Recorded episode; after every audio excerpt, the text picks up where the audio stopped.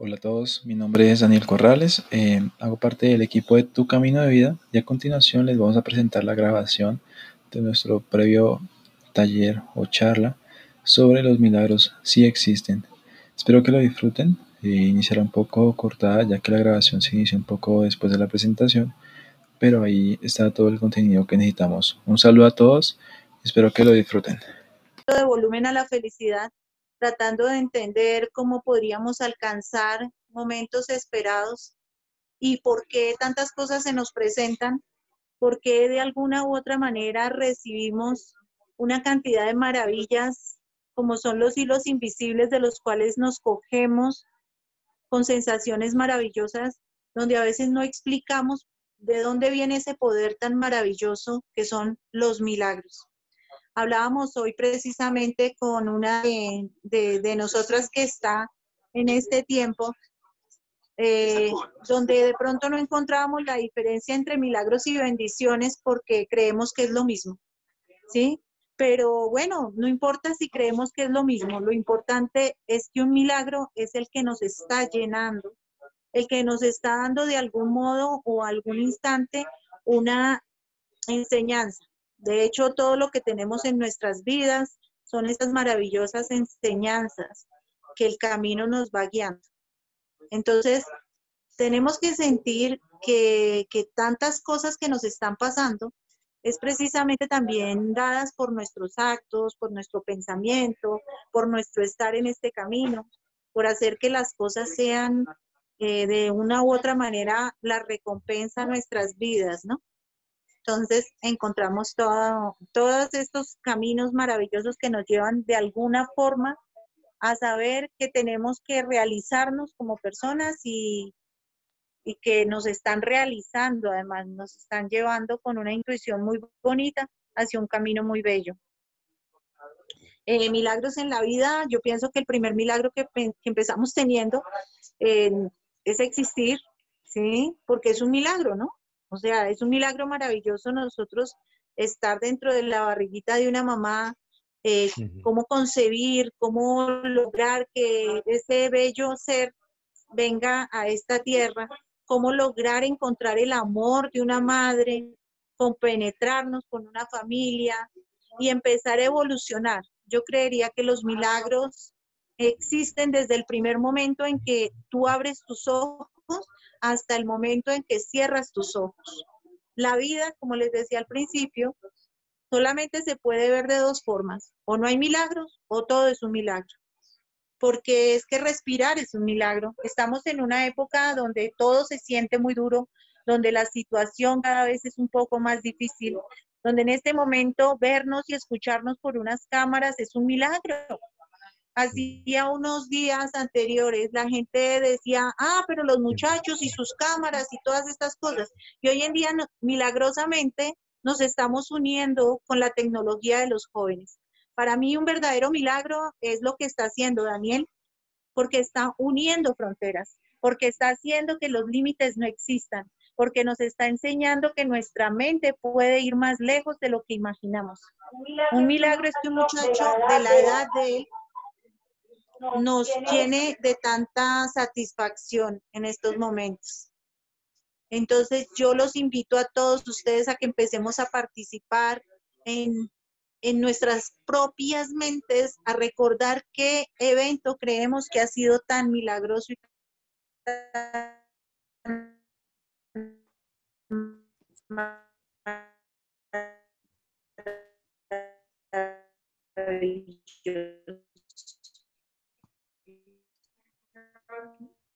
cada uno de nosotros creo que tenemos mucho. Yo tengo uno que se lo y bueno, lloré, lloré con el Dios al cual yo le, le dije, ¿sabes qué? Yo ya vi lo que tenía que ver.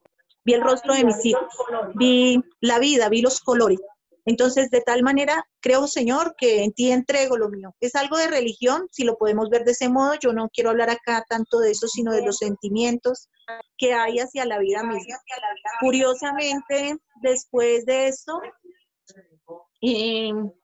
me habían diagnosticado que, pues nada, que no iba a volver a ver. Y curiosamente, después de esto, milagrosamente apareció que ya no tenía nada en mis ojos y que ya podía ver. ¿Eso qué significa para mí? El milagro significa que cuando tú logras aprender el trasegar de un camino y todo lo que has hecho, por todo lo donde has andado, te da la enseñanza y es que tu propio cuerpo tiene el milagro de sanarte a ti mismo. Que tú mismo puedes hacer que tu mente cruce fronteras, llegue tan lejos como no imaginemos y que todo lo que tú te propongas en la vida lo vas a conseguir y lo vas a convertir en un milagro.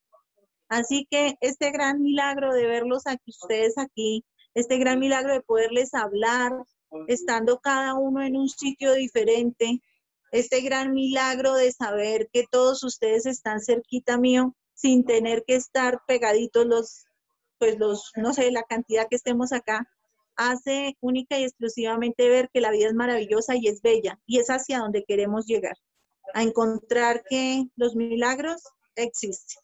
Gracias a todos, los amo con el alma. Eh, espero seguir siendo el milagro de estar al lado de ustedes y que ustedes sigan siendo mi milagro, de estar en mi corazón por siempre. Bueno, muchas gracias Patricia. De muy buenas sus palabras y, claro, nos abre un poco la, eh, la perspectiva de lo que viene siendo un milagro, porque como bien hemos dicho, según la experiencia que cada persona llegue a tener, va a tener una perspectiva frente a ese tema. Y bueno, ya también continuando, me gustaría también que eh, Ana puedas también, eh, también presentarte, siendo parte de, nuestro equipo. Perdón, no escuché.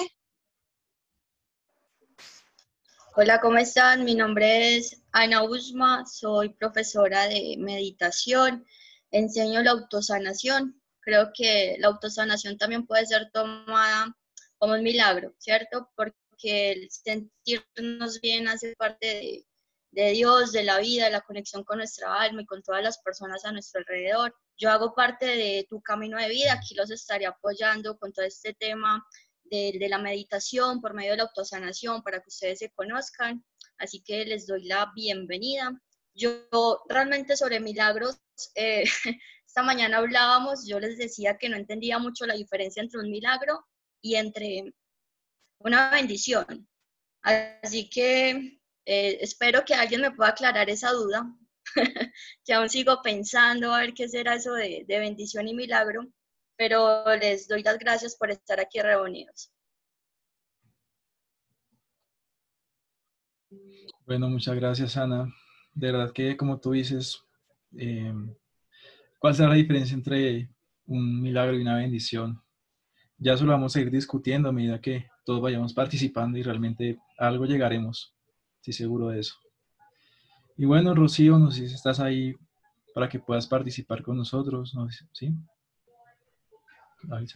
Sí, perfecto. Buenas noches, mi nombre es Rocío Camacho. Eh, también colaboro aquí en Tu Camino de Vida. Gracias primero por estar ustedes aquí.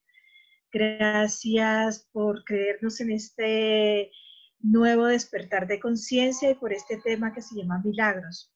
¿Yo a qué me dedico? Yo soy Master Coach en Programación Neurolingüística, eh, soy certificada en posgrado de Bioneuroemoción del Instituto Eric Corbera, eh, estudié optometría de profesión, eh, terapias alternativas en el Rosario y en la Corpas, y trabajo también en hipnosis y tengo una terapia que se llama terapia regresiva psicoespiritual con PNL. En cualquier cosa que les pueda servir con todo gusto y vamos a tratar hoy los milagros desde todos los puntos de vista, desde todos los aspectos religiosos, científicos, de, de todos los puntos, porque los milagros es por todos los puntos. Entonces queremos que participen y nos den testimonios y nos hagan preguntas, todas las inquietudes que ustedes tengan. Si están en nuestras manos, eh, responderlas con todo el corazón lo hacemos. Muchas gracias por estar aquí con nosotros. Siempre. Gracias. Bueno, y haciendo así, eh, nos gustaría que por favor prendan las cámaras, que empiecen a participar, no hay problema, simplemente lo que ustedes crean, para ustedes, ¿qué es un milagro? Ustedes les yo les pregunto eso, ¿ustedes cómo lo tomarían? quien quisiera participar, realmente cualquier opinión, cualquier cosa es completamente válida. Dale. Para mí, milagro es algo sobrenatural, algo que yo no puedo alcanzar, es algo que, que por lo menos para mí, milagro el cambio de la percepción en mi mente. Eso es un milagro. Porque yo tengo la, la voluntad, hago todo lo que puedo con la introspección y para mí, Dios me echa un empujoncito. Sentir, sentir sensaciones, son cosas que van, que son, van más allá de lo que yo naturalmente puedo hacer. Y, para mí la bendición es la protección de Dios. Yo doy la bendición o invoco la bendición de Dios. ese es el concepto que tengo yo.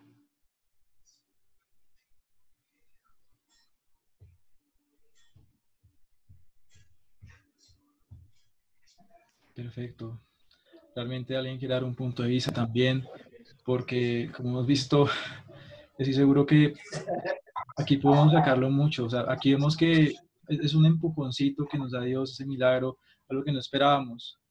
Pero realmente es algo que no habíamos planeado nunca, algo que nunca trabajamos para ellos, Entonces, me gustaría quien quiere aportar algo realmente aparte de esto que estamos, que, esta opinión que nos han dado.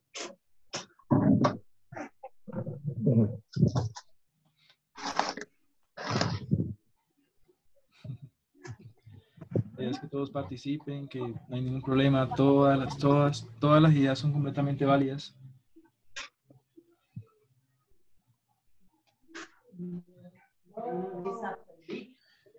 Castro me dice Voy a hacer más. Bueno, y ya que lo dices, eh, para ti, ¿cuál sería realmente la diferencia entre un milagro y una bendición?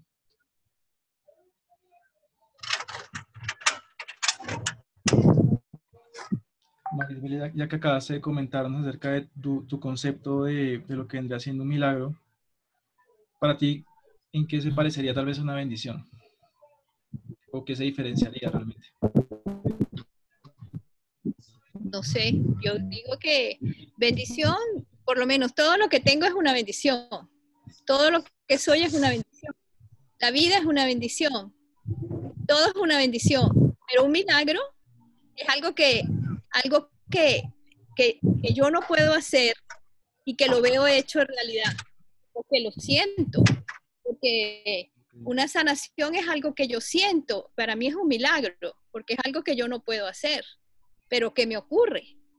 Y para mí tiene mucho que ver la percepción y la mente, o sea, la interpretación de los hechos como yo los veo y, y como los ve Dios, como son. Entonces, eso es un milagro. El hecho de que yo tenga una percepción errónea del mundo que veo, que yo me sienta víctima de los demás y vea a los demás malos y de repente me doy cuenta y pido un empujoncito a, algo superior a mí para que me ayude a ver a la gente como personas sanas y normales y que es mi percepción, o sea, que me ayude a, a yo ver el mundo de una manera pacífica y que yo pueda hacerlo, que un día yo ya no reaccione como yo solía reaccionar, eso es un milagro. Claro. Que yo pueda tener paz en mi hogar, que yo pueda ver a mi esposo sin ojos de miedo, eso es un milagro. Para mí, que yo, porque para mí Jesús veía otra realidad diferente a la que yo veo.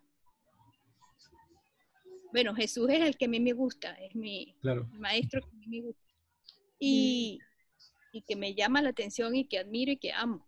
Entonces, wow, para mí él veía, él veía las cosas diferentes. Coge tu camilla y anda y no peques más. ¿Qué, ¿Qué significa no peques más? No sigas, no sigas maltratándote. Tú eres suficiente, tú puedes. Sigue adelante, no mires para atrás. Entonces, esos eran los milagros de él, él no, para mí. Él no veía el mundo como lo veo yo. Entonces, eso para mí es un milagro. Claramente. Mm, ¿Puedo intervenir, Daniel? Claro que sí, Rocío. Bienvenida. Ok. Eh, aquí tengo el, libro El Curso de Milagros. Mm, eh, eh, diste con una definición muy acertada, por, por ejemplo. Aquí nos dice en el Curso de Milagros que es exactamente lo que nos están diciendo. Los milagros, perdón, voy a leer textualmente como dice, los milagros representan tu liberación del miedo. Significa deshacer. Deshacer el miedo es un aspecto esencial del poder expiatorio de los milagros. Mira cómo lo explicaste de bonito exactamente lo que está en el curso de milagros. Voy a leer otro párrafo si me lo permites. Un milagro es una bendición universal de Dios a todos mis hermanos por mediación mía. Perdonar es un, privilegio de los perdonados. Eso es literalmente del curso de milagros. Eh, lo que nos está diciendo exactamente es la definición del curso de milagros. Eh, los milagros es eso, es, es deshacernos de algo que nos impide ver, como tú dices, esa, esa realidad maravillosa que hay en el mundo. Quitar todas esas sombras, quitar todos los egos, eh, quitar todas las definiciones y creencias que nos hacen creer que eso es verdad o eso es mentira o eso es bueno o eso es malo. Entonces, por eso lo que tú definías y lo que tú decías, Dios mío, es casi la definición perfecta de milagro y muy bien explicados como lo, dijiste. Muchas gracias. Sí, bastante. ¿Alguien más quiere, quiere aportar o quiere decir si tuvieron un milagro o tuvieron una bendición o o les pasó algo extraordinario en la vida o algo que pensaron que no era extraordinario, pero de pronto para otra persona es extraordinario. Acuérdate que los milagros no es decir como, ah, Anita va a hablar. Eh, realmente ha sido una excelente definición, de verdad, y la entendí y me llevó al alma. Incluso me dejó una conclusión. Eh, si todos hiciéramos ese entendimiento y humildad de vivir como Jesucristo, cuántos milagros ocurrirían en nuestra vida a diario. O sea, nos damos cuenta de eso. O sea, Jesús fue una persona que estuvo aquí como nosotros, enseñando, siendo un ser maravilloso, hablando de amor, hablando de perdón, de milagros. Y nosotros como seres humanos también podemos hacer eso, pero nos creemos tan seres limitantes que lo olvidamos. Así que muchísimas gracias, me, me encantó esa definición. Claro, como dice Ana, a veces nos dejamos llevar por esas limitantes que están en nuestra, están en nuestra mente. Por alguna razón, ese vacío que está en todo nuestro ser lo llenamos con algo que realmente no nos pertenece. Y tomamos como cualquier cosa que recibamos como tal vez lo merecíamos, pero nunca trabajamos realmente por lo que queremos. Cuando empezamos a trabajar por lo que queremos, cuando empezamos a estar en nuestro centro, en lo que hace parte de nosotros, empiezan a ocurrir milagros, porque todo lo hacemos desde el amor, como esa visión y ese propósito que nos llevaba a tener ese Dios o ese Jesús que nos decían que simplemente se permitían ser, se permitían que sin importar lo que esté a su alrededor o sin importar con las personas con quienes se juntaran, simplemente ellos no creían que eh, él, por ejemplo, no iba a creer que por juntarse con alguien que no estuviese en una condición favorable, él iba a terminar así. Simplemente tenía la conciencia a tal punto de que sabía quién era. Entonces, claro, el milagro realmente eh, siempre surge a partir de nuestra forma de pensar desde el corazón. También es una buena, es una buena conclusión que podemos llegar a tener siendo y estando con nuestro ser.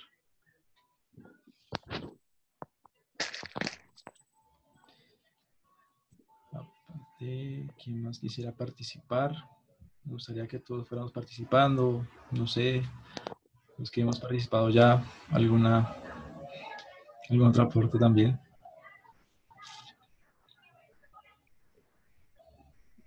Voy a hablar de eso. Sí, dale, Rocío, dale, dale. Bueno, hay otra cosa. Ay, perdóname, ¿cómo te llamas? Aquí se del miedo al amor, perdóname, ¿cómo te llamas? Yo me llamo María Isbelia, Marisbelia. ¿María Isbelia? Ajá. Ay, María Isbelia. Hay alguna cosa, otra cosa, es que tu ejemplo fue tan bonito que se puede dividir en tantas cosas y tenemos tanto tema de cortar de todo lo que dijiste entonces, si me das permiso, voy a desenglobarlo un poquito. Claro. María Felia, que tú hablaste de Jesús, a mí me encanta Jesús, y, y hablaste de Jesús y los milagros, como decir los milagros, digamos entre comillas, perdón la palabra, los milagros fantásticos, porque dice, bueno, él le dijo al ciego, le pongo las manos y abrió y empezó a ver, al paralítico le dijo, párate y camina, y todo eso dice, pero ¿por qué a Jesús dice eso y sí se le da. En cambio, yo le digo, párese y no se para, vea y no se ve. ¿Qué, qué, qué ¿Por qué? O sea, esas cosas, porque eso nos enseñaron como los milagros y todo eso. ¿Por qué nosotros como que somos seres humanos, igual que fue Jesús cuando vino a este planeta Tierra, ¿por qué no tenemos eso supuestamente, entre comillas, los milagros que Jesús hacía en ese tiempo? ¿Mm? Y como tú lo decías muy claramente y como en la Biblia también aparece, hay una cosa, una palabra también aquí que la voy a traer a colación, que es una palabra bien grande que se llama fe, ¿sí? Y como decía, la semillita de mostaza. ¿Ustedes se acuerdan de esa parábola? Claro. Tiene que ver mucho con los milagros. La semilla de mostaza. ¿Sí? Que el problema es que nosotros no creemos ni la semilla de mostaza, eso es una, un granito de arena.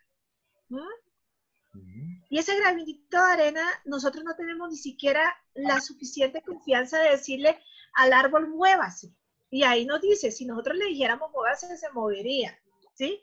Pero cuando nosotros no creemos e, en nosotros, nosotros no, no, no, no creemos, no, no, no tenemos la seguridad y la certeza, sobre todo la certeza de que eso va a pasar, no pasará. Porque las personas que tienen cáncer terminales, unas se mueren, otras se sanan. ¿Qué hay de diferencia entre una persona y la otra? ¿Se han puesto a pensar por qué? Porque una persona tiene cáncer y le dice dos personas con, digamos, con el mismo cáncer, con la misma enfermedad, y una persona se sanó y la otra se murió. ¿Es que la una es de buenas y la otra es de malas? ¿O que la una tiene privilegios y la otra no? ¿Qué diferencia hay entre las dos? ¿Por qué en una eh, ocurrió el milagro y en la otra no ocurrió el milagro?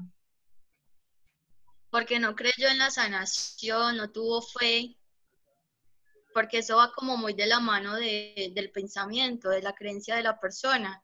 Hay personas que ven la enfermedad como algo terrible, cuando detrás de dificultades hay una bendición, ¿cierto? Es no quedarse en medio del camino. Exactamente como dice Ana. Yo pienso Entonces, también que, ¿qué podemos hacer nosotros, señor? No. Yo pienso también que todos lo han dicho, el milagro no es esperar sentado en una habitación o en un escritorio a que les lleguen las cosas. Un milagro está en el corazón, en la fe que cada uno tenga de lo que quiere. ¿sí? Yo pienso, pongamos en mí, en, en la experiencia que he tenido yo, y lo considero como un milagro, es eh, cuando hace unos años yo me casé, quería tener varios hijos, quería tener muchos hijos. Eh, no los tuve, me separé, tuve un hijo que es el cual es el tesoro de mi vida. Y después de unos años conocí una persona con la cual estoy ahora, que es mi esposa. Eh, para mí ella es un milagro de vida. No solamente ella, sino mi Dios me regaló los hijos que ella tiene las hijas para mí son hijas mías. Y, y ese, ese milagro que yo deseé tanto durante tanto tiempo se, se vino a dar ahorita. Ahora las considero y yo sé que ellas me quieren muchísimo como si fuera su padre. Entonces para mí es un milagro de vida, un milagro de, de deseo, de fe, el cual siempre quise. No solamente en eso, sino en todos los aspectos de la vida uno debe proponerse tener toda la fe del mundo y trabajar para ello. Y seguro que ese milagro se va a dar. Exactamente lo que nos dice don Miguel. Eh, cuando pedimos con fe, pero no solamente la fe conlleva muchas cosas, ¿sí? La, la, fe lleva un pensamiento limpio, como nos decía doña María, nos lleva una palabra limpia, ¿sí? Nos lleva una espiritualidad limpia. ¿Por qué? Porque don Miguel decía, perdón, le voy a coger tu ejemplo, o coge los ejemplos para que desmenuzarlos también y todo eso. Él decía, yo pedí, yo pedí, yo pedí una familia con hartos hijos, ¿sí? Pero mira, yo pedí una familia con hartos hijos. Acuérdate, pedimos y pidió tan general, se lo dieron, no era la primera forma como él, él pensó que era su esposa y los hijos biológicos que iba a tener. Y todo eso. No, el milagro se dio y mi Dios se fue sabio y se lo dio, ¿sí? Pero él tenía que vivir una experiencia para podérselo dar en plena satisfacción. satisfacción. Entonces, en eso es lo que quiero que, que, quiero que miramos cómo los milagros no es el hecho de que tú dices, párese y anda, párese y anda, pero cómo está tu pensamiento para que le diga a esa persona, párese y anda. ¿Cómo le hice esa emoción para que tú le digas, párese y anda? ¿Cómo le hice esa espiritualidad para que tú digas esas palabras? Exactamente, gracias, don Miguel, por ese aporte. Es una valiosa representación de qué es un milagro. Sí, eso es verdad. Uno, yo pienso que todo, todo se da en su momento, todo tiene su tiempo y para llegar a eso uno tiene que vivir ciertas etapas. De pronto yo no estaba preparado en ese entonces y ahora sí, ahora estoy preparado y creo que ha sido el mayor milagro que he tenido yo en mi vida.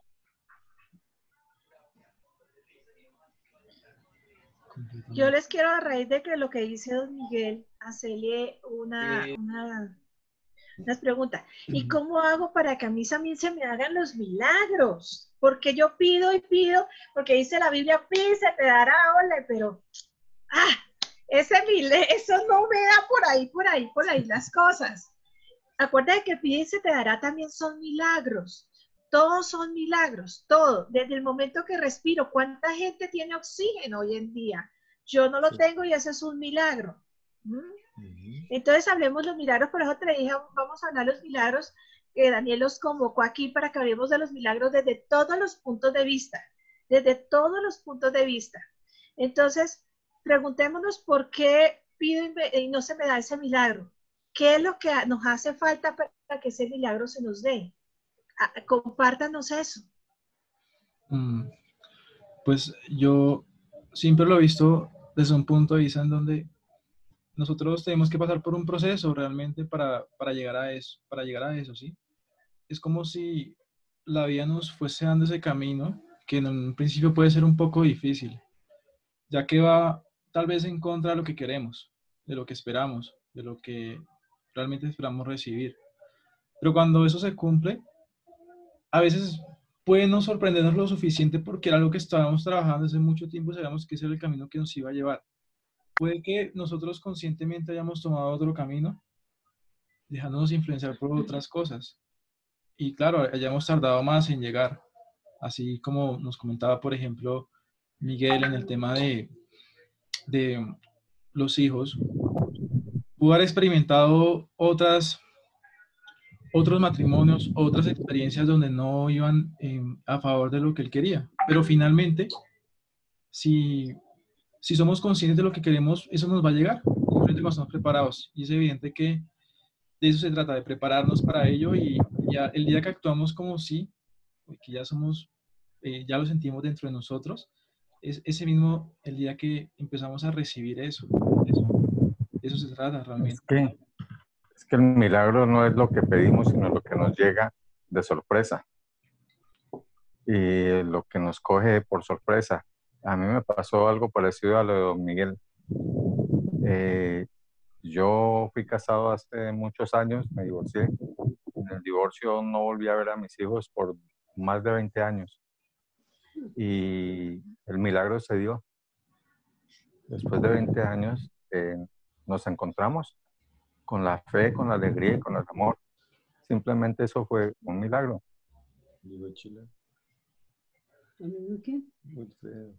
Claro, Entonces yo creo que Eh, sí, lo esperé mucho tiempo, pero no lo pedía. Sabía que se, que se debería dar en algún momento.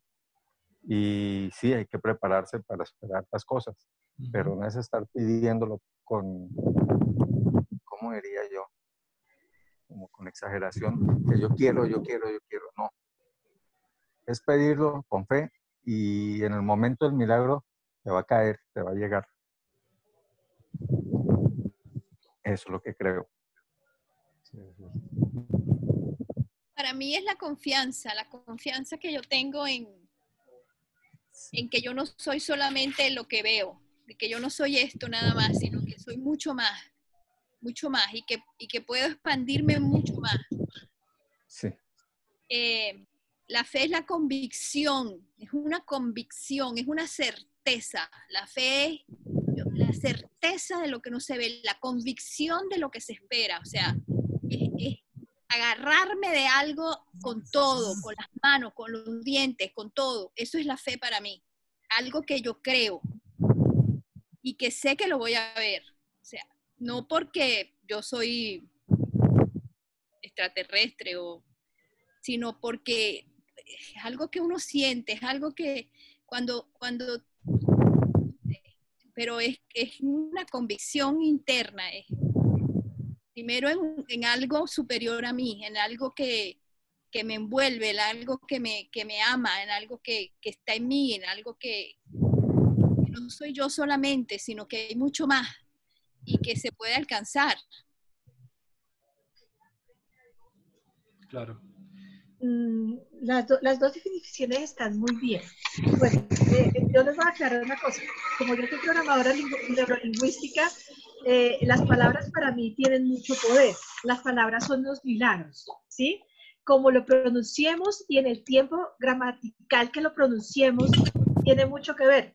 Don Wilfredo, don Wilfredo nos decía, yo quiero. El verbo querer, ¿sí? Eh, querer, desear, son eh, verbos gramaticales de, digamos, de amplio espectro, de generalizaciones, ¿sí? No son puntuales, el querer o el buscar también, el buscar yo les siempre les digo el ejemplo como cuando ustedes colocan en el, buscador de Google o el buscador así, que empieza y busca, se puede tardar un día como se puede tardar una eternidad buscando las cosas. Esos son verbos de futuro, verbos de no estar en el presente ni aquí ni ahora. Entonces, doña María decía una palabra muy buena que me gustó, certeza, ¿sí? Eh, cuando yo sé que eso va a pasar, lo doy por seguro, lo doy que ya está hecho y que listo está. ¿Sí? Ya el milagro está hecho, aunque no esté aquí. En el momento que yo dudo, en el momento que yo mm, lo, meto generalmente, generalizado, no del, del mapa del territorio, pues, ¿qué pasa? Eh, hagamos, yo digo yo, bueno, Diosito está allá y dice, bueno, ¿será que es por acá? ¿O será que lo quiere por acá? ¿O será que lo voy a meter por acá? le dimos un campo de acción inmensamente grande. Es como decir, vamos a comer helado, yo le traigo un helado de limón y usted quería un helado de ron con pasas. No dijimos el sabor del limón, pues le traigo el helado que tenía que, que le traía y que a mí me gustaba. Es más o menos una comparación como cuando hablamos, por qué el milagro se nos retrasa mucho en llegar o por qué eso que nos eh, pedimos no se nos da inmediatamente. Porque no tenemos ni la certeza y en la forma que lo hablamos lo pedimos para el futuro. O le decimos a Dios, Dios búsquelo. O Dios, o, cuando pedimos un hombre, uy, tráiganos un novio, yo quiero un, un hombre divino, divino, divino, divino, divino. Por favor, papito Dios, tráigame ese novio divino, divino. Y le llega un señor así, un hombre todo guapo, acuerpado, con unos músculos así, pelo mono, de ojos verdes, bueno, de 1,90. No, una, pero Dios mío. Y él dice, no, papá Dios, a mí me gustan los morenitos, flaquitos. Dice, a ver, pues, ¿qué pediste? O sea, ¿para quiénes las cosas? Esas son las formas de nosotros pedir y así pedimos nosotros los milagros.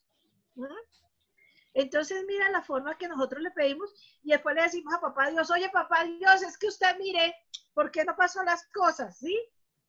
y nos dice, mira, es que así tú lo pediste. Entonces, ya vamos entendiendo qué es un milagro, o sea, cómo, cómo es la fácil de los milagros más o menos.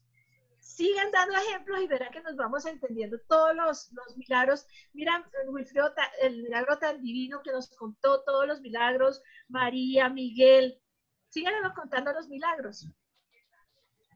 Por ejemplo, algo que, me parece. Hay personas que tienen un don, tienen un don y no se han dado cuenta, ¿sí? Eh, particularmente yo conozco a mi hermano, él tiene un don muy grande y él todavía no, no lo ha captado.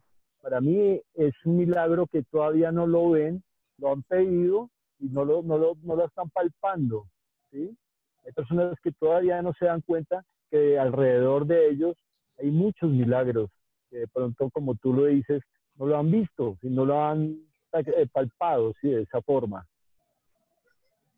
Gracias, Miguel. Mana. Sí, Ana, aquí vas a hablarnos. Puedes habilitar el micrófono, porfa, que continúa eh, deshabilitado. Eso, perfecto. Algo que me parecía muy interesante de lo que decía Rocío era de la forma en que pedimos los milagros. ¿cierto? En muchas ocasiones no sabemos pedir. Y esto tiene que ver mucho con la metafísica. En la metafísica nos enseñan la manifestación del milagro. Y algo que me parece muy, muy chévere la metafísica que aprendí puse en práctica es que eh, tú debes de creer que el milagro ya está hecho. Sea, debes de cerrar ese trato, de, de pedirlo en abundancia, en gracia para todo el mundo, porque lo que estás pidiendo se va a multiplicar, ¿cierto? Y que sea en beneficio para todos. Pero va muy de la mano en la manera que pedimos el milagro. ¿Y cómo se cancelan los milagros? Cuando no tenemos fe, cuando empezamos a dudar plenamente de que este milagro sí va a ser posible. Entonces, e, es, muy cierto de la forma en que pedimos los milagros, cómo pronunciamos las palabras, eh, dónde está nuestra fe. También cuando todo el tiempo estamos repitiendo y repitiendo, yo deseo, yo deseo que se me cumpla este milagro, yo deseo que se me cumpla eh, este sueño, estamos dudando. algo que hacía mucho Jesús es que él daba por hecho con plena seguridad eh, lo que estaba haciendo. Él nunca dudaba de que iba a curar al ciego. Y nosotros, eh, todas las personas tenemos dones, sino que unos creemos que no, que no los podemos poner en práctica, que tal vez no somos como tan valiosos lo veo a veces así, para tener esos dones, para ponerlos en práctica. Pero ¿cuáles son los dones? El don tuyo puede ser escuchar a alguien, alguien que necesita desahogarse, el don de la escucha, o decirle unas palabras a alguien que necesita un apoyo, el don de hablar, o dar una miradita a alguien, una mirada de ánimo, de compasión. O sea, a veces vemos los milagros que tienen que ser algo como extraordinario grande, pero hablando de milagros del día a día, tienen que ver también muchísimo con todos nuestros sentidos. Nosotros tenemos la vista, el olfato, el oído. ¿Cómo ponemos en práctica eh, todos estos sentidos para obra de Dios? Porque recuerda que nosotros como seres humanos a veces somos muy egoicos y creemos que somos seres individuales, pero a través de nosotros se manifiesta a diario la gracia de Dios. Entonces, cuando nosotros no tenemos esa fe, estamos bloqueando la gracia de Dios, estamos bloqueando ese medio por el cual Dios se comunica en medio de nosotros para darle esa bendición a alguien más. Exactamente. Es decir, que bajo todo esto, algo clave es la fe. Y en muchos casos podemos tener fe hacia nosotros, hacia nosotros mismos, hacia algo más, hacia un Dios que siempre está con nosotros. Porque he visto muchos casos. Tú puedes, o sea, tú puedes ser el milagro para alguien, ¿cierto? Porque el milagro no es siempre algo que cae del cielo, ¿no? A veces necesitamos, eh, no sé, una persona que nos preste un dinero. El milagro viene por medio de, de una persona, de un familiar, de un conocido, de un trabajo que tanto estoy necesitando. El milagro, nosotros por eso somos milagros, el milagro se manifiesta en cada ser humano, pero ¿cuánto ¿Qué tan comprometido y humilde es el ser humano para creerse que es un milagro y funcionar como un milagro y compartir como un milagro? Claro, se confunde a veces con suerte. Y siempre se habla de que una persona que recibe algo bueno es suerte, que porque esa persona tiene hoy en día algo de felicidad en su vida o de prosperidad, se, confunde con eso. Cuando finalmente, eh, cuando hay algo de fe en algo que queremos y ese es el amor, creo que la fe y el amor aquí son claves para que esto funcione realmente, para poder recibir eso. Cuando lo vemos desde el punto de vista, cuando combinamos eso, es cuando empiezan a suceder. Y bueno, habrán personas realmente que digan, yo no estaba pidiendo eso, pero digamos que una persona llegó a tener un accidente o algo que pueda atentar contra su vida, pero si tuvo esa fe lo suficientemente fuerte, tuvo ese amor tan grande por sí mismo y por Dios, se puede conceder eso. Realmente cuando se pierde la confianza, se pierde ese, ese equilibrio entre amor y fe, es cuando entramos a, a, a permitir que esa inseguridad domine los resultados o lo que podemos obtener en nuestras vidas. Creo que eso también es clave. Por ejemplo, eh, les voy a compartir algo que mi mamá me dice mucho y yo me preguntaba, pero ¿cómo lo hace? Ella me decía, eh, eh, cuando yo necesito algo y no tengo las herramientas, yo simplemente confío en Dios, se lo pido y sé que Dios me lo da. Yo le decía, pero tú cómo sabes eso? Y ella me decía, porque yo confío que Él me lo da yo no me preocupo, yo ya lo doy por hecho. Inmediatamente le llegaba el milagro, la gracia la persona, cosas muy chiquitas o cosas muy grandes. Y yo dije, bueno, voy a ponerlo en práctica, voy a empezar a confiar. Voy a empezar a dar por hecho que lo que estoy pidiendo va a llegar. No voy a poner una estructura de la manera que tiene que llegar este milagro, la manifestación. Pero confío en que Dios me lo va a brindar si me conviene, ¿cierto? Siempre lo dejo así. Yo pido algo, pero si me conviene, y hace parte de lo que voy a recibir ahora, te lo agradezco. Si no me conviene, lo entiendo, no, va, no se va a manifestar y eso también lo entiendo como que Dios me Si no me llegó lo que yo pedí es porque Dios también eh, me escuchó y sabe que tal vez en este momento no, no necesito eso, tal vez es algo que estoy pidiendo por parte del ego. Así que la fe, la fe literalmente mueve montañas, la fe nos sana, la fe nos ayuda a ser felices. O sea, cuando tú tienes fe, tú sabes todo el tiempo que estás acompañado de, los ángeles de Dios. O sea, no tienes nada que temer. Una persona sin fe es una persona que creo que, que literalmente está entrando como en tinieblas, en dudas, porque no está de la mano de Dios. Tener fe es que saber que todo el tiempo voy de la manito de Dios como un niño chiquito, como una niña chiquita. Claro. Sumamente importante también. Sobre todo que nosotros, cuando nos permitimos sentir, todo, todo cambia de, sentido. Creo que también nosotros deberíamos ser conscientes de que vivir la hora, vivir como el presente y saber qué realmente necesitamos, vivir en desapego es fundamental. Creo que a veces tiende a ser más importante estar pendientes de qué podría ser o qué pudo ser, qué podría suceder si yo hago esto, si no, si no hubiese hecho esto. Ahí estamos como que teniendo un conflicto y entrando como en la ansiedad del futuro y no estamos permitiendo que eso suceda. Nosotros nos encargamos conscientemente de bloquear que, es, que ese milagro pueda suceder. Claro, es importante que, que empecemos con nosotros para que eso vaya transcurriendo y vaya sucediendo. Eso es lo más importante de todo ese proceso.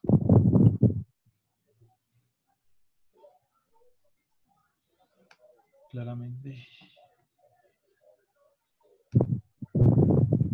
Y creo que también es importante, ahora que lo recuerdo, pues yo creo que todo es un proceso, ¿no? Creo que como en un momento eh, ha mencionado Rocío, el, el hecho de nuestros pensamientos nacen a partir de unas creencias. Y cuando sabemos afirmar y reafirmar lo que queremos, es como vamos a tener unos resultados, unos pensamientos que van a permitir tener unos resultados. Entonces, eh, nuestro ciclo sería como creencias, pensamientos, acciones y resultados. Si no pensamos, si no tenemos esas creencias limitantes acorde a lo que queremos, no va a suceder. Es fundamental eso, porque a veces, eh, sin darnos cuenta, tenemos una creencia de que no podemos eh, trabajar en nosotros mismos porque dependemos de algo más dependemos y tal vez haga falta fe, pero también hace falta la creencia de que podemos tener, eh, tenemos ese poder de, de, de, de, siempre vivir con el amor propio, vivir con esa felicidad que nos va a permitir tener unos resultados diferentes. Dale, Rocío. Eh, completando lo que dice Daniel, es muy cierto. ¿Cuántas veces eh, decimos, queremos plata, queremos dinero, lléguenos harto, harto, harto, harto dinero? No, es que, que y, y le dice, bueno, ¿y el dinero? No, es que el dinero es malo, es que los hombres ricos son malos. Uy, no, el dinero es sucio. Es que de pronto me tuerce la cabeza. Dios mío, tráigame dinero, dinero, dinero. A ver, ¿ese dinero les va a llegar? Dios le van a hacer el milagro de traerle el dinero. Ahí es lo que hablábamos de las creencias, que hay veces las hacemos fundamentalmente y, hay una base porque no nos llegan las cosas como nos decía Ana. Ana nos decía, tenía, tiene, todo es perfecto en esta vida, a ti te llega porque eso es lo perfecto que te tiene que llegar en ese momento, de acuerdo a tus creencias, de acuerdo, como les decía, a sus pensamientos, a su forma de hablar, y a su forma espiritual. Eh, todo eso tiene que ser para que te llegue y te haga un milagro y te diga y te venga la plata de la nada. O sea, y de verdad la plata le puede llegar de la nada, como Ana nos compartía la, la, la, frase de su mamá, que es muy cierto. Si tú no das por cierto de que eso te va a llegar, pues te lo aseguro que no te llega. Pero si tú dices, esto me va a llegar, pero si tengo unas creencias de base, pues va a llegar las creencias de base porque no te va a llegar lo que tiene que llegarte a tu vida. Entonces, miremos también cómo están tus creencias para que empecemos a limpiar todas esas creencias que nos enseñaron de qué son las cosas. Ejemplo también cuando sales a, sales a la calle, ahorita que te estoy viendo a don Jaime Rosario, mucha gente salimos, yo tengo aquí un denario, ¿cierto? y nosotros decimos el rosario, el denario, la Virgen, San Benito, San no sé qué. Bueno, salimos con todos los santos puestos encima, ¿sí? Y nos robaron. La culpa de San Benito, el rosario, el denario, eh, la pulsera de, de, aquí que tengo de, de cuarzos y todo eso, el crucifijo de quién es, de qué, de quién es el problema. Porque es que Dios no me quiso proteger.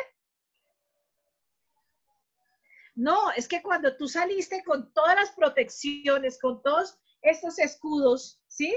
Automáticamente, ¿qué es lo que hicimos cuando salimos? Tú le dijiste, papito Dios, por favor, cuídanos y protéjanos y salí a la calle. No, venga, me pongo el escapulario, el rosario, no sé qué, y todos los escudos de protección ¿Qué estaba llamando? Ladrones, aquí estoy, aquí estoy. ¿Sí? En el inconsciente estaba llamando al miedo. Entonces, no es culpa de Papito Dios, es que nosotros estábamos llamando al miedo. Entonces, e, eso es los milagros. Los milagros es creer conciencia, con fe, que eso se va a dar si nosotros estamos en el perfecto orden para que se nos dé. Anita te va a hacer una meditación muy linda. Una de las claves para los milagros son las meditaciones. Las meditaciones hay de todos los tipos, hasta rezar un rosario es una meditación, hasta pronunciar una palabra. Siempre, supongamos, yo digo, eh, eh, Dios mío, por favor, cuídame y protéjanos. Si Dios está conmigo, ¿quién contra mí? Y yo siempre repito cuando me levanto, si Dios está conmigo, ¿quién contra mí? ¿Sí? ¿Por qué? Porque eh, eh, eh, ustedes pueden anclar una, anclar es pegar a uno una frase en positivo. Siempre tiene que ser en positivo, nunca en miedo, nunca en futuro, nunca podría ser, en tal vez, posiblemente, no funciona, ¿sí? En presente, en presente positivo y con y se dan cuenta por qué la meditación es algo que nos ayuda si nosotros rezáramos el rosario con el rosario, el denario, hiciéramos oración, hiciéramos meditación, con, con certeza y con fe, los milagros se harían. Porque ah, ustedes se dan cuenta que antiguamente las abuelas eran, como decía Ana y la mamá, ¿sí? Se le daban los milagros más rápido y a nosotros se nos da más despacio. Usted no le ha dicho a la mamá, mamá, rece por mí, que es que a usted sí la oye Dios, a mí no. ¿No es así? ¿Por qué? Porque cuando ellas rezan como que se invocan a lo que están haciendo, se van a lo que están haciendo. Eso es una meditación. Salir de uno para irse a donde están haciendo y callar el silencio de la mente, entrar en un silencio en la mente y conectarse con su divinidad. Para mi caso es Dios, conectarse con esa divinidad, empiezan a producir todos los milagros. Empiezan a, abrirse los, los caminos de todas las cosas y todo eso. Y Ana tiene una voz espectacular para las meditaciones, eh, o sea, me tiene enamorada la voz de ella, eh, de lo lindo y todo eso. Si ustedes se aprenden a conectarse y todo eso con el ser interior que hay en ustedes, con, el, con ese, ese Dios divino que hay en cada uno de nosotros, y todo eso, y se van a dar cuenta cómo los milagros empiezan a funcionar y las bendiciones empiezan a llegar. Las bendiciones son esos milagros, esos milagros que uno piensa, como decía Ana y decía Daniel, el milagro no es el extraordinario que diga, oh, no sé qué, no, el milagro es tan sencillo como el decir quiero eh, el dinero, quiero la chocolatina, o como decir simplemente hoy, decir, oye, ay, no, voy a comerme un helado, y todo eso, y llegarte a la puerta de tu casa y te mandan una torta de helado. Eso es fantástico. ¿Sí? Eso para mí es un milagro. ¿Sí? Es así, es sencillo, son pequeñeces de la vida de sencilla y verá que la vida se le vuelve agradable. Solamente, no, no nos crean a ninguno y no me crean a mí. Solamente experimentelo cuando estén en eh, cuando volvamos a la normalidad o, sola, o en esta cuarentena. ¿sí? Cambiar la mentalidad que tiene, cambiar eh, eh, el, encierro, yo lo oigo con mucho las palabras de decirle a la gente, estoy en un encierro, ¿sí? ¿Y qué significa encerrarse? Como encapsularse. ¿Qué es encerrarse? Meterse en una jaula, en una caja, ¿sí? hagan un primer milagro. Cambien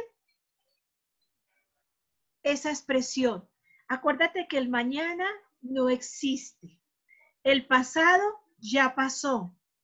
El único momento que puedo vivir es el hoy, el aquí y el ahora. ¿Y cómo lo puedo vivir? No pensar, faltan 10 días para, para poder salir, 5 días para poder salir, el pico y placa dentro de dos días. Madre, ya el cuerpo empezó, ay, ya no días voy a salir, ya, ay, sí, no, alargaron la cuarentena un mes. Uy, Dios mío. ¿Por qué? Porque seguimos pidiendo en el futuro, ¿sí? No, es que en el pasado, es que cuando yo hacía tal cosa, es que cuando yo iba no sé qué, es que cuando ella hacía tal rutina y todo eso, entonces, ¿qué traemos? desesperación, tristeza y ansiedad. Y el milagro no se hace. Entonces, mira estos espacios tan lindos. Este espacio que Daniel nos está dando ahorita, Ana, Patricia, es un espacio, esto es un milagro. Venir a usted, venir nosotros aquí a, charlar y, y, hablar de temas que hay veces ninguno puede hablar con la gente porque dice, no, no sé qué. Y mira qué rico que nos dan estos espacios. Esto es un milagro. Conocer personas como ustedes es un milagro. Y solamente yo tengo que decir gracias. Cada vez que hay una petición, hay unas gracias. Sí, es cierto. Daniel, Las gracias es como cerrar eh, el, pacto, el milagro cuando pedimos algo, ¿no? Es darlo ya por hecho. Esa palabra gracias es maravillosa, muy potente. Bueno, ahí sobre todo algo que dijo muy puntual Rocío es vivir la hora.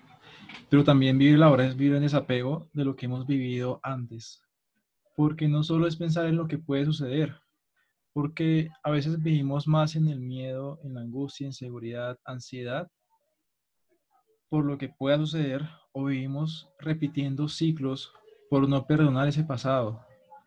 Creo que eso hace parte de no vivir ni en el pasado ni en el presente, ni en el futuro, perdón, porque cuando sanamos experiencias del pasado, como lo es nuestro, tal vez nuestro niño interior o esa relación con nuestros padres, porque ellos han, han marcado, nuestros padres han marcado también mucho nuestro presente.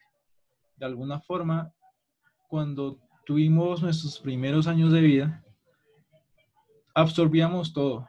Y si habían discusiones entre ellos, los tomábamos como algo personal. Y eso mismo nos puede llegar a, a marcar hoy en día. Y eso nos hace vivir en apego. En las relaciones se puede ver marcado. Con los demás, con nosotros mismos. Eso va creando estructuras. Y sobre todo cuando hablamos de lo que viene siendo ese niño interior, es nosotros mismos. ¿Cómo nos vemos nosotros mismos? Nos sentimos acompañados, acompañamos a ese niño. Cuando conectamos con él es como dejar salir eso que por creernos adultos ya dejamos ir. Eso de que ya no puedo volver a dibujar, ya no puedo volver a, sentir la música, a bailar eh, como nunca lo he hecho, como sin, sin que nadie me esté viendo, dejar salir toda esa energía, eso es clave para nuestro crecimiento, eso es clave para dejar todo ese pasado dejarle ese espacio a ese niño. Y ahí estamos como dejando esos ciclos del pasado y también tomando conciencia de aquello que nos está afectando del pasado en nuestro presente. Y el futuro claramente es algo que no deberíamos, si, nos si decimos, si nos preguntamos qué queremos en un futuro, si nos preguntamos, por ejemplo, yo quiero esto puntualmente, estamos viviendo un apego a eso. Tenemos una carencia en nuestro presente que nos está impidiendo vivir en felicidad ahora. Creemos que vamos a ser felices en el futuro, porque no vivimos en desapego ahora y somos felices ahora. Creemos que si tengo ese empleo, si tengo, si llega esa persona voy a ser feliz, cuando en realidad no. En realidad es un vacío que estamos imaginando, visualizando para que simplemente nos llene. Entonces, es muy, es muy clave preguntarnos cómo nos sentimos en el momento para que eso cambie de perspectiva y a partir de eso vivamos el ahora. En muchos casos, vivir el ahora uno diría, uy, estamos viendo el ahora, entonces estoy completamente desapegado de todo, que pase lo que tenga que pasar. No, realmente cuando estamos viendo el ahora es cuando estamos más pendientes de todo. Es cuando empezamos a manifestar aún más. De eso se trata, porque sabemos que queremos, sabemos que estamos también en nuestro centro y pase lo que pase en el exterior, no nos va a afectar, pero sabemos qué queremos. Y eso se trata. Es un proceso que debemos ser conscientes a la hora de, empezar a trabajar y se puede lograr. Pero, como bien dice, es como cuando tenemos un, un triangulito, que todo lo que está aquí abajo son nuestras inseguridades, miedos, todo lo que nos impide alcanzarlo. Cuando soltamos todo, estamos en la nada, estamos como en el medio. Es como ese punto cero donde simplemente permitimos. Pero ya de ahí en adelante, ¿qué viene? Vienen las altas frecuencias, viene la manifestación, el resultado, viene el vibrar en felicidad. Y ahí nuevamente volvemos a crecer, el triángulo se invierte. Es como, es, clave todo ese proceso. Y, y bueno, es, simplemente soltar. Creo que también es clave para empezar a, y, para tener fe y resultar en lo que queremos. Creo que básicamente este podría ser un buen punto.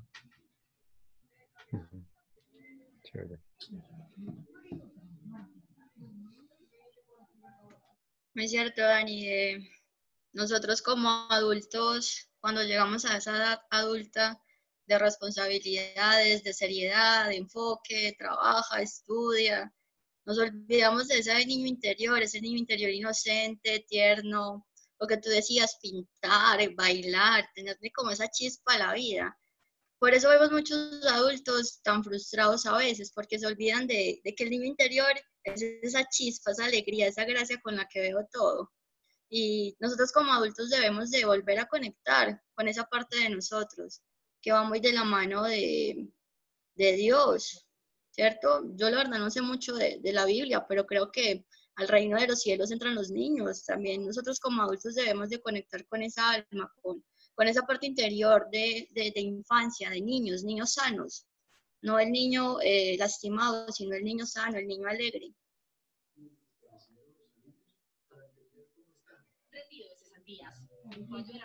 Y dejar de repetir ciclos. Es evidente. el ciclo se, se rompe con la sanación realmente, ¿cierto? Exacto. Creo que es eso. No, hay un ciclo repetitivo cuando no sanamos, cuando no cambiamos el patrón del pensamiento y dejamos de, cuando dejamos de vernos como víctimas, ahí empieza a surgir la magia en nuestra vida. Exactamente. Eso hace parte de nuestro crecimiento también, cuando estamos preparados para sanar eso. Porque hay veces que simplemente no estamos preparados para traer a ese niño. Por alguna razón, tenemos que trabajar más en nosotros para darnos seguridad a nosotros y a los demás. Y eso cubre la seguridad que le podríamos dar a ese niño. Y a eso me refiero con que seamos capaces de darle su espacio y sacar eso. Y aparte de esto, es bueno saber que siempre vamos a tener la respuesta a todo lo que estemos preguntándonos. Creo que cuando empezamos a preguntarnos es cuando empieza a llegar la información, las personas, las situaciones, y eso nos ayuda a sanar. Cuando estamos dispuestos a sanar es cuando llega todo eso. Porque como también decías, Ana, a veces llegamos a ser adultos que no somos conscientes de eso y dejamos que la vida pase. Y no entendemos la razón del por qué. Puede ser algo bueno o malo, de acuerdo a nuestras creencias. Y un milagro puede suceder y lo llamamos a veces también suerte, o porque estamos programados de esa forma. Entonces, tomar conciencia de todo es lo mejor que podemos hacer para crecer y avanzar en nuestro, en nuestro camino, porque de eso se trata, vivir experiencias que nos hagan que desde el alma lleguemos a, a ese crecimiento, porque a veces yo tomaría como también ciertos pactos que podríamos tomar con nuestra alma antes de llegar acá y decir, quiero realmente llegar a esa vida, pero enseñando y aprendiendo a nivel espiritual, pero ¿cómo llego? Entonces, claro, es cuando se presentan circunstancias, por ejemplo, caminos totalmente opuestos a lo que viene siendo nuestra vida, para darnos a entender cuando estamos despertando que estamos despertando y que hay una diferencia y que podemos realmente tomar comparación y ayuda frente a las demás personas. Es clave también eso. Yo eh, doy nuevamente una invitación, algo que dijo Rocío es muy importante. Eh, yo lo he puesto en práctica, es la manera en la cual nos comunicamos. Las palabras, muchachos, de verdad, son palabras muy potentes. Hay que entender que, de qué forma nos comunicamos, qué palabras usuales utilizamos, el lenguaje. Cada palabra tiene una vibración. Hay que cambiar el no por el sí, ¿cierto? porque todo es posible. O sea que vamos a, tomar eh, todas esas eh, definiciones, todo lo que hemos hablado de los milagros, para que nos pongamos a pensar de qué manera nosotros estamos viviendo nuestra vida, desde el pensamiento, desde el sentir y de la manera en que manifestamos nuestra fe, porque a veces las cosas no nos llegan porque nosotros mismos los bloqueamos. Pedimos y a veces no, no sabemos pedir, utilizamos la palabra no, si es posible, o un poquitico, o sea, tenemos que sentirnos, antes de pedir un milagro, eh, sentirnos merecedores, ¿cierto? Y hay que prestarle muchísima atención y trabajar siempre. El ser humano siempre debe trabajar en, su conocimiento interior, eh, mental, emocional. Recuerda que somos cuerpo, mente y alma. Todo es, es un equipo, es una unión.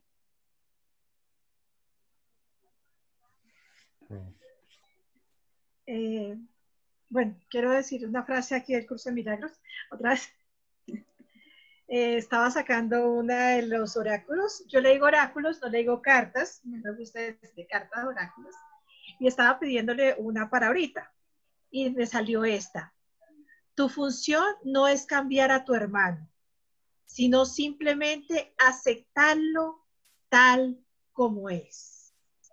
Cualquier intento que hagas por corregir a tu hermano significa que crees que puedes corregir.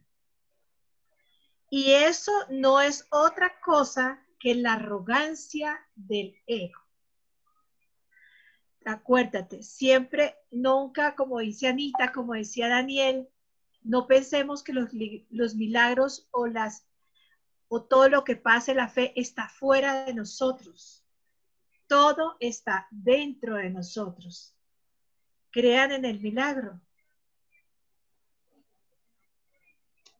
Ah, Seguimos con la meditación, Daniel. Para, porque Claro, por hemos supuesto. ocho, ¿sí? Por Sí, tiempo. sí, realmente Mm, Sí, podemos continuar con esa meditación. Entonces hacemos la meditación y, y terminamos, nos despedimos. ¿Cómo sería? Nos desconectamos. Nos despedimos primero, hacemos la meditación, para allá terminamos la meditación y, y yo creo que nos despedimos. Y cre- si está de acuerdo, Daniel, no sé. Claro, claro, Vale. completamente, eso trata. Hacemos la meditación y si ya, eh, si podemos tomarnos una foto Sí, y... porque salen total relajados. Sí. Bueno, de parte mía, eh, les doy las gracias por estar aquí, gracias por aceptar esta invitación, gracias Daniel por la invitación, Natalia que la acabo de ver también, gracias eh, Anita, fue un placer estar contigo, muchas gracias y muchas gracias a todos por cada testimonio, por la participación y espero que nos acompañen también en otra oportunidad de otro conversatorio con otro tema totalmente diferente. Ujú, Muchas gracias. Gracias a ustedes, Sí, muy muchas queridos. gracias, muchas gracias a todos. Claro que sí, verdad, muy rico, muy alime- alimenta uno mucho el alma con todas estas palabras. Le agradezco mucho a Ana, a, Rocío, a todos, de verdad, a Miguel, porque realmente esto le da a uno y le enseña a uno muchas cosas que realmente tenía miedo de decir a veces. Muchas gracias a todos, Daniel, muchas gracias. Claro que sí, de eso se trata y claramente seguiremos haciendo más charlas, más personas. Voy a pedir la palabra un minutico. Claro que sí. Eh, no hablé mucho, a mí me gusta escuchar mucho, muchas palabras de las que dijeron todos ustedes. Soy persona que siempre absorbe y como decían, la palabra tiene poder. Cada cosa que yo he estudiado en mi vida, he traspasado fronteras, conocido muchas cosas, me da pie a que todo lo que dice uno en verbo es poder. Y el poder hace que los hechos se realicen todo esto que yo hice eh, el día de hoy es escucharlos a todos ustedes y aprendí que uno no debe temerle a las cosas, o sea, decirlas. ¿Cierto, Rocío? ¿Cierto, Ana? ¿Cierto, Daniel? ¿Cierto, mi hermano Fernando? Todo eso es ganas de hacer las cosas, no quedarse en, ¿será que lo hago? ¿No lo hago? Es miedo a no hacerlo. Y de verdad, gracias por escucharme y rico conocerlos y hacer una reunión. Y lo de la meditación, ¿cómo es? Cuéntenos. Ana, cuéntanos cómo consiste. Listo, chicos, nada, simplemente les voy a pedir que se sienten unos minuticos, no nos vamos a demorar mucho. Una posición bien cómoda. Sí. Vamos a cerrar los ojos por un momento. Ya creo que todos vamos a estar preparados. Vamos a cerrar nuestros ojos, manitos en la rodilla. Vamos a respirar un poco, vamos a relajarnos. Vamos a inhalar por la nariz, exhalando por la boca. Solo siente el aire, solo ve relajando los pensamientos. Enfócate en tu respiración, enfócate en este presente, en este aquí, en este ahora. Solo respira. Siente la temperatura del aire, como el aire va entrando por tu cuerpo. Ahora te voy a pedir que lleves tus dos manos al pecho. Lleva tus dos manitos al pecho. Siente cómo con tus manos puedes tocar tu cuerpo. Este cuerpo que a veces no lo tocamos casi. Sigue respirando.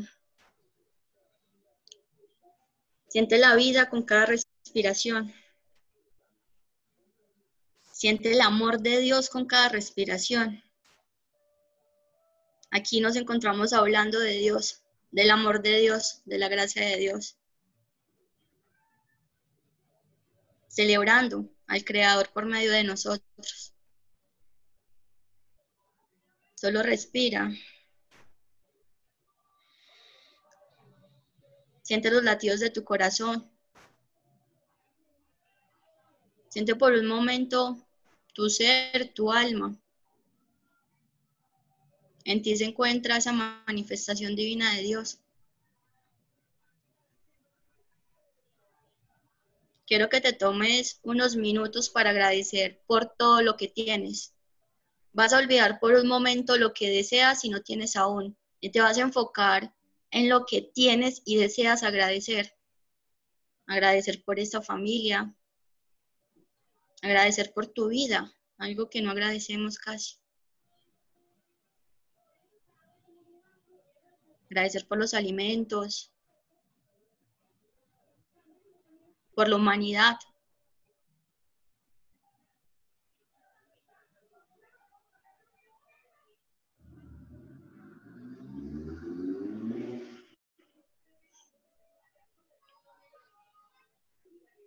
Solo sigue respirando y pronuncia la palabra gracias. Pronúnciala con esa fe. Imagínate que tienes al frente a Jesús, a ese hermoso ser, humilde, que nos mira con amor, con compasión. Míralo a los ojos, imagínate que estás al frente de Jesús y dile gracias. Si tienes que pedirle perdón porque tal vez te sientes pecador, que no has sabido aprovechar tu vida, los milagros, dale las gracias. Pídele perdón, pero dale las gracias por darte la oportunidad de estar aquí viviendo, la oportunidad de transformar tu vida. Desde que vivas puedes hacer lo que tú deseas y puedes transformar tu vida.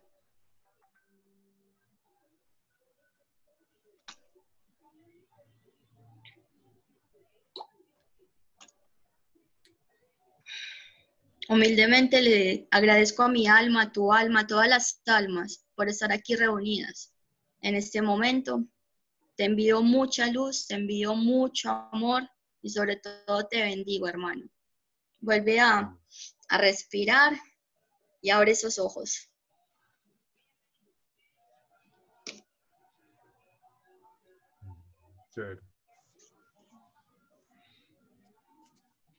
Súper.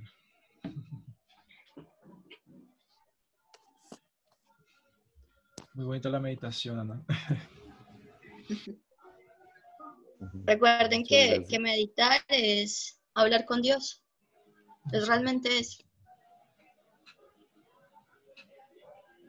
Gracias. Ahora, bueno, ya para terminar, me gustaría que podamos tomarnos una foto, si les parece, si pueden prender sus cámaras y y bueno, ya estaremos tomando la fotico. Así estamos. Eh, Daniel, creo que desde el Zoom se puede, ¿no? Claro, sino que también esa forma también es... también, también. ¿Alguien más quiere poner? Listo. Luego saludamos todos.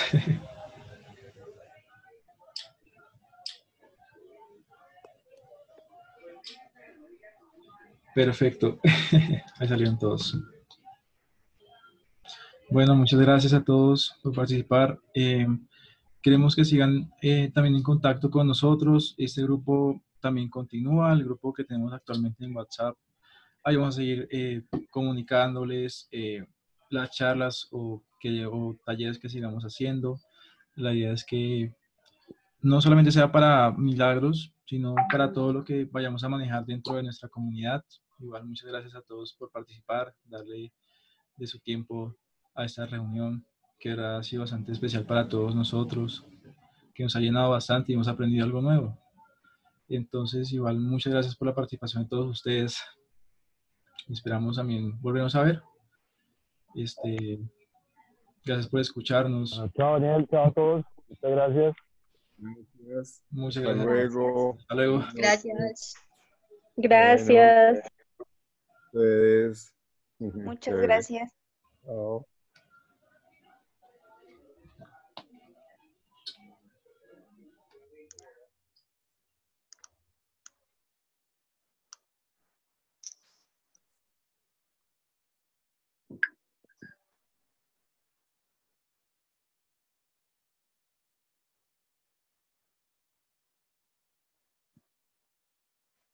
me va a salir. Gracias, Ana, gracias, Rocío. Igual que hemos podido concretar nuestra primera charla, ¿no? Excelente. Sí, claro.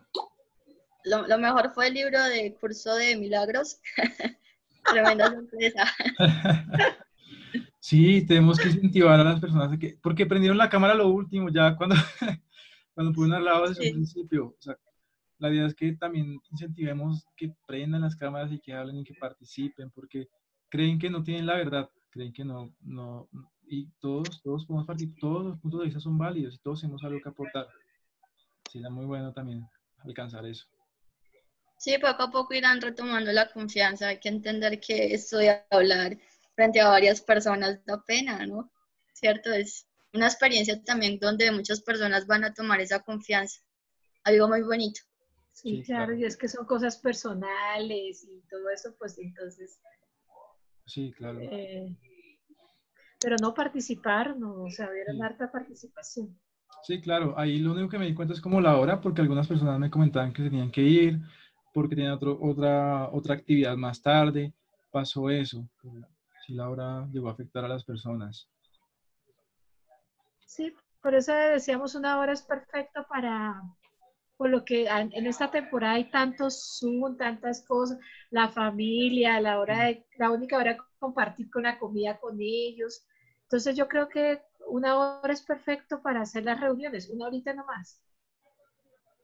Sí, ¿cierto? No, bueno, muchachos. Bueno, igual. Muchas gracias, de verdad. Muchas gracias, Daniela. Muchas gracias, Divina, la medicación.